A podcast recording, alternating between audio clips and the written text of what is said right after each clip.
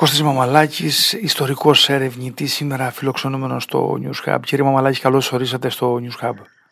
Ναι, γεια σας. Γεια σας. Σήμερα θα μιλήσουμε με τον κύριο Μαμαλάκη για τον ματωμένο Αύγουστο του 1944 που οι υποπτευόμενοι Γερμανοί για την αποχώρησή τους υπολογίζοντας έχουν περάσει σε μια σειρά από εγκλήματα. Κύριε Μαμαλάκη, έχει το λόγο.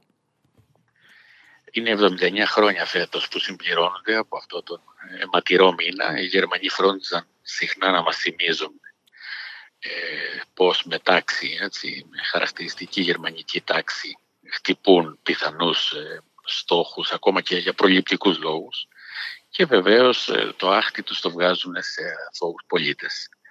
Ε, εφαρμόζοντας αυτό το δόγμα της ε, συλλογικής ευθύνης έτσι, χτυπούν τιμωρητικά σε πάμπολες περιπτώσεις ενώ μπορεί ο στόχος να ήταν καθαρά στρατιωτικός ο οποίος διέπραξε κάτι αυτοί εκδικούνται πολίτες. Είναι η εύκολη λύση που εφαρμόζει ο γερμανικός τακτικός στρατός για να τρομάξει και για να παραδειγματίσει.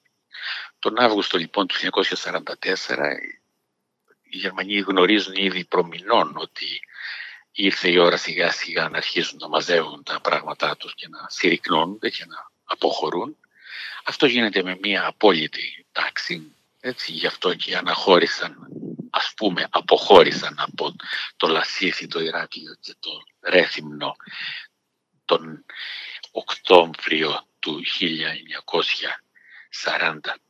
1944 συνεπώς από τον Αύγουστο που ετοιμάζονται να κατευθυνθούν προς τα Χανιά πιθανούς στόχους που υπολογίζουν ότι θα τους χτυπήσουν κατά την όδευσή τους προς τα δυτικά, τους χτυπούν εκδικητικά, όπως είναι ο λόγος και κοιλάδα του Αμαρίου που χτυπούν χωριά στο Ψιλορίτη και στο Κέδρος. Αυτές οι δύο πλαγιές σχηματίζουν την επαρχία Αμαρίου και βεβαίως και χωριά του Αγίου Βασιλείου. Έχουμε, έχουμε εκτελέσεις εκεί ή και όλο αυτό έχουν, έχουν μια τακτική λαιλασία εμπρισμού ανατίναξης κατοικιών, λαφυραγωγίας φυσικά και εκτελέσεως κατοίκων. Είναι μια πάγια τακτική, περικυκλώνουν το χωριό πρωί-πρωί, από την προηγούμενη μέρα ίσως αυτοί έχουν πάρει θέσεις έτσι, ε, μάχες γύρω από την περιοχή και ό,τι κινείται το πυροβολούν, το σκοτώνουν και προχωρούν. Αυτό λοιπόν το έκαναν στο Μιλοπόταμο, ας το πούμε, έτσι χτύπησαν.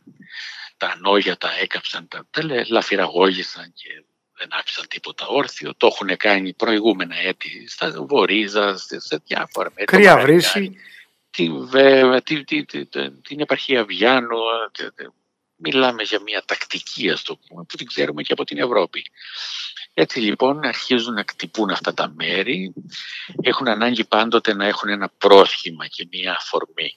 Για να δούμε λίγο, ε, για να έχουμε μια ολοκληρωμένη εικόνα, όταν λέμε ότι ξεκινάει η αποχώρηση γίνεται συντεταγμένα, δηλαδή καθώς φεύγουν ας πούμε, από τον ομό Λασιθίου δεν μένει τίποτα γερμανικό πίσω; Όταν αναχώρησαν που αυτό είναι τον Οκτώβρη του 1944 Ρέθυμνο, Ηράκλειο και Χανιά εκενώνονται από στρατεύματα τα οποία φεύγουν με φάλαγγες.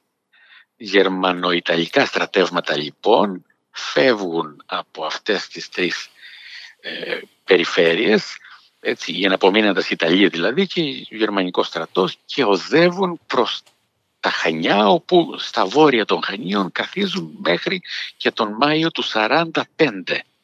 Σε αυτή τους τη διαδρομή λοιπόν του Οκτώβρη καταρχήν να πούμε ότι ανατινάσουν γέφυρες, έχουν χαλάσει καταπληκτικά γεφύρια της Κρήτης. Έχουν ανατινάξει λιμάνια, το λιμάνι του Ερακλείου τη γλίτωσε στο παραπέντε διότι μισθώθηκε, πληρώθηκε κάποιος εκεί διοικητής και απέφυγε την ανατίναξη. Αφήνουν πίσω τους καμένοι γη και μήνες πριν τον Αύγουστο εκτελούν κόσμο και λαό στις περιοχές από όπου αναμένουν να κτυπηθούν.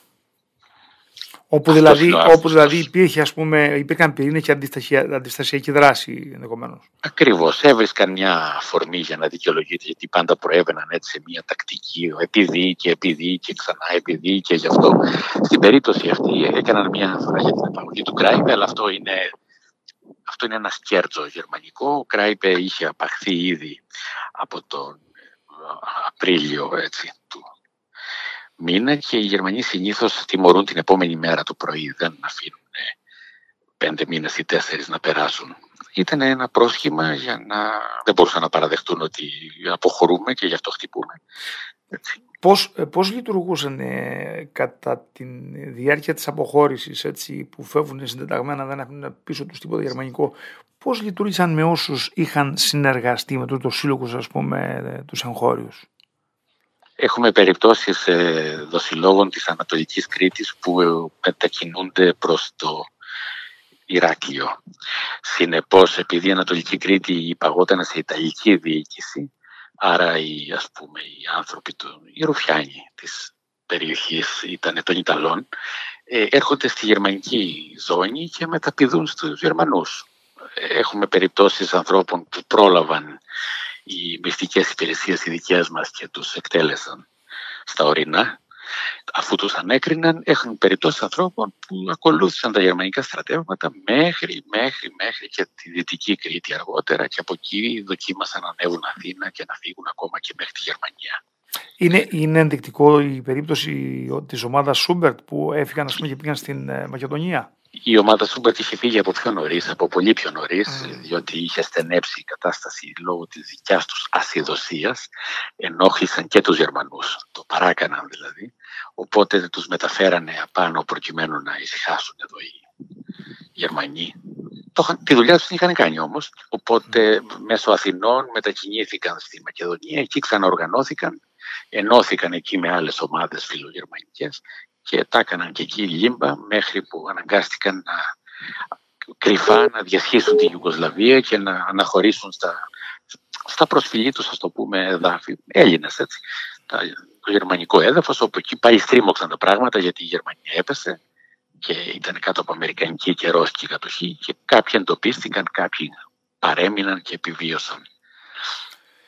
Ε, η συζήτηση τώρα για το ποιος ευθύνεται για αυτές τις καταστροφές είναι μεγάλη, είναι διαχρονική, αν δηλαδή πρέπει να επιτευχθούν ευθύνες ε, στον τακτικό γερμανικό στρατό ή αν η Ναζί, ας πούμε, το ιδεολογικό κομμάτι ε, έκανε την ζημιά. Σε αυτό πώς τοποθετούμαστε; Κάνουμε ένα λάθος στις ομιλίες μας και είναι αυτές οι ομιλίες των δασκάλων και των καθηγητών που ρητορεύουν και οι Ναζί και οι Ναζί. Ξέρουμε πολύ καλά τι ήταν οι Ναζί και δεν χρειάζεται να το θυμίζουμε κάθε φορά.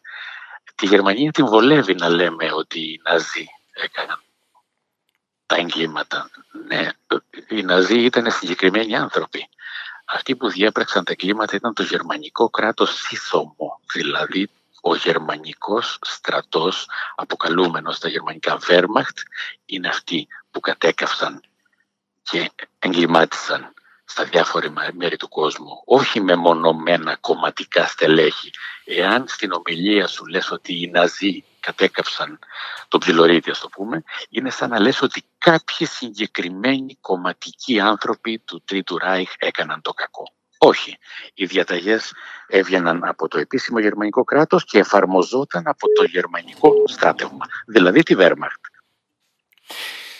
Τώρα, Όλο αυτό που μας περιγράφεται γύρω μου μαλάκι είναι ένα αποτύπωμα, ένα πολύ σκοτεινό αποτύπωμα ε, εκείνης της περίοδου από τον κατακτητή. 79 χρόνια μετά υπάρχουν κομματίδια τα οποία έχουν ναζιστικό πρόσωπο μέχρι πρώτη είχαν, μέχρι πρώτη είχαμε την Χρυσή Αυγή αλλά οι οπαδοί και καλυμμένα πάλι υπάρχουν. Πού πιστεύετε ότι έχει γίνει το λάθος και ενώ η, η Γερμανία, η Βέρμαχτ, ας πούμε, έκανε τόσο, ε, τόσο, τόσα εγκλήματα και τέτοιου μεγέθους εγκλήματα στον τόπο μας. Τι φταίει, ας πούμε, και η μνήμη δεν τονώθηκε με τον ανάλογο τρόπο προκειμένου να μην έχουμε τέτοια ναζιστικά μορφώματα και να ε, επιβιώνουν στην Ελλάδα; Καταρχήν σε αυτές τις ομάδες, επειδή έχω γνωρίσει τέτοιους ανθρώπους από πολύ πριν ε, εμφανιστούν ως κόμμα, σας διαβεβαιώ ότι είναι πολύ διαβασμένοι. Δηλαδή δεν αγνοούν την ιστορία απλά υποστηρίζουν αυτά που έκανε το Τρίτο Ράι. Ξέραν και ξέρουν με κάθε λεπτομέρεια τους θαλάμους αερίων και τις τακτικές εξόντωσης. Είναι θαυμαστές αυτής της μεθόδου και αυτής της μεθόδευσης. Βεβαίως υπάρχουν οπαδοί ακόλουθοι που πραγματικά αγνοούν, αλλά τα στελέχη πολύ πριν δημιουργηθούν οι χρυσές αυγές και όλα αυτά έτσι ως φορείς και ως εκδότες περιοδικών ξέραν γιατί διαβάζουν πάρα πολύ καλά και θαυμάζουν αυτά τα σε εισαγωγικά χάλια που δημιουργήθηκαν και είναι η ντροπή της ανθρωπότητας στον 20ο αιώνα. Όσο αφορά στη μνήμη μας, έχουμε ρηχή μνήμη χωρίς καμία δικαιολογία. Δεν έχουμε δικαιολογία και άλλοι λαοί έχουν πολλά γεγονότα συμπυκνωμένα στη ράχη τους και δεν ξεχνούν. Οι Εβραίοι δεν ξεχνούν, οι Αρμένοι δεν ξεχνούν, εμείς ξεχνάμε. Μας βολεύει ίσως το τραλαλά, το επιφανειακό, το επιδερμικό.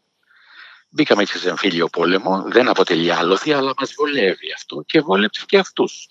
Διότι αντί να ασχοληθούμε με αυτά που έπρεπε να ασχοληθούμε πραγματικά, βγάλαμε τα μάτια μας μεταξύ μας, χωρίς να, να μας φταίνε άλλοι. Απλά το λέμε ότι πάλι άλλοι μας φταίνε και όχι εμείς, γιατί μας αρέσει πάντα να μην φταίνε ποτέ εμείς. Χάσαμε χρόνο σε μια απόλυτη σιγή που τηρήσαμε επίσημα ως ε, έθνος, έτσι, όχι μόνο ως κράτος, την περίοδο που γέμισε η Γερμανία εργάτες από ανάγκη. Τότε λοιπόν κανείς δεν μιλούσε. Δηλαδή τη δεκαετία του 60 και 70 ποιος Έλληνας ήξερε εκτός τους ντόπιους το δίστομο; Ποιος ήξερε το κομμένο; Ποιος ήξερε το χορτιάτι; Κανείς.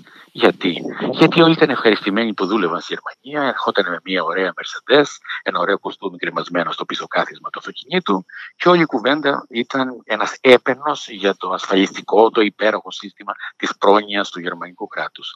Τι κάνουμε λοιπόν, είμαστε αποσπασματικοί και ασόβαροι. Το ίδιο που κάνουμε και με τα Ελγίνια και με όλα δεν μιλήσαμε, δεν καταγράψαμε τις χρονιές που έπρεπε να σκύψουμε και με κάθε λεπτομέρεια να καταγράψουμε το κακό που συνέβη. Τα ανακαλύπτουμε τώρα που δεν υπάρχουν και πολύ πολύ αυτόπτες μάρτυρες. Δυστυχώς. Έχουμε μια χρονοκαθυστέρηση. Ε, επειδή έχετε δουλέψει πάρα πολύ σε αυτό το κομμάτι, ε, υπήρξαν ε, σε αυτή την περίοδο υπήρξαν πάρα πολλοί γερμανο, ε, γερμανοτραφείς άνθρωποι.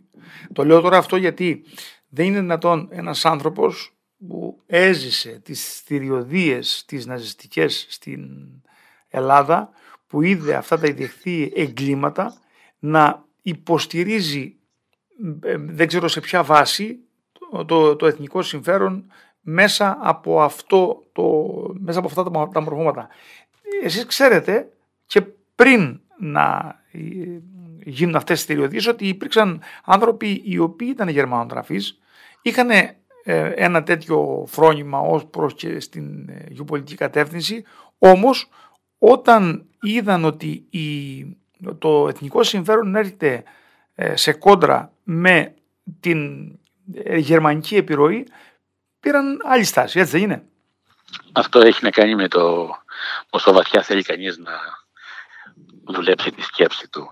Είναι κατανοητό ότι στο Μεσοπόλεμο οι άνθρωποι μπορούσαν εύκολα να μπερδευτούν ακόμα και με το φασισμό στην Ιταλία.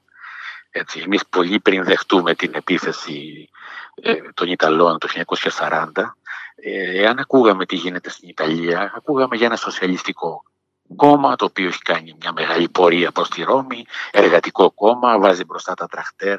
Είναι εύκολο δηλαδή να μπερδευτείς εκείνη την περίοδο και να λατρεύσεις ε, μια χώρα η οποία κάνει βαθιές τομές. Έτσι. Ε, εδώ ο ίδιος ο Χίτλερ ε, ζήλευε τον Μουσολίνη στην αρχή έτσι, ως ηγέτη μιας κοσμοθεωρίας κλπ. Ε, όταν όμως όλα αυτά συγκρουστούν με τον τόπο σου και δεις ότι κάτι άλλο είναι πίσω από αυτό, εκεί οφείλεις να πεις κάποιο λάθος έκανα. Ε, δεν έχουν όλη τη δύναμη να το κάνουν αυτό. Θυμάστε μια περίοδο που μια ομάδα Ελλήνων ε, που ήταν προς την πλευρά της Ρωσίας ε, προσκολλημένη και ο Θεός ήταν ο Στάλιν και η Σοβιετική Ένωση ήταν ε, ο δεύτερος Θεός, έφτασε σε σημείο να, να φτάσουν εδώ τα, αυτά τα υλικά του Τσέρνομπιλ, ας το πούμε, μέσω της ατμόσφαιρας και το αρνιόταν. Ήταν αρνητές. Δηλαδή δεν δέχονται την αλήθεια και την πραγματικότητα κάποιοι άνθρωποι. Τότε μας έλεγαν ότι είναι προϊόν της καπιταλιστικής προπαγάνδας αυτή η φήμη περί ραδιενέργειας κλπ. Πολύ σωστό το παράδειγμα και είναι διαχρονικό όμως, ακόμα υπάρχει αυτό, γιατί ενώ η ανθρωπότητα κατακρίνει την ρώσικη εισβολή στην Ουκρανία, όσοι είναι φύλλα προσκύμενοι προς τη Ρωσία βρίσκουν τρόπο να δικαιολογήσουν ως αυτοδικία αυτό που γίνεται. Ε, κύριε Μαμαλάκη, θα ήθελα να σε ευχαριστήσω θερμά για την συζήτηση που είχαμε και αυτή την ψηλάφιση της μνήμης που θεωρώ ότι βοηθάει να μην επαναληφθούν ε, τα ίδια εγκλήματα. Σας ευχαριστώ πολύ. Καλό. Με το καλό. Γεια σας.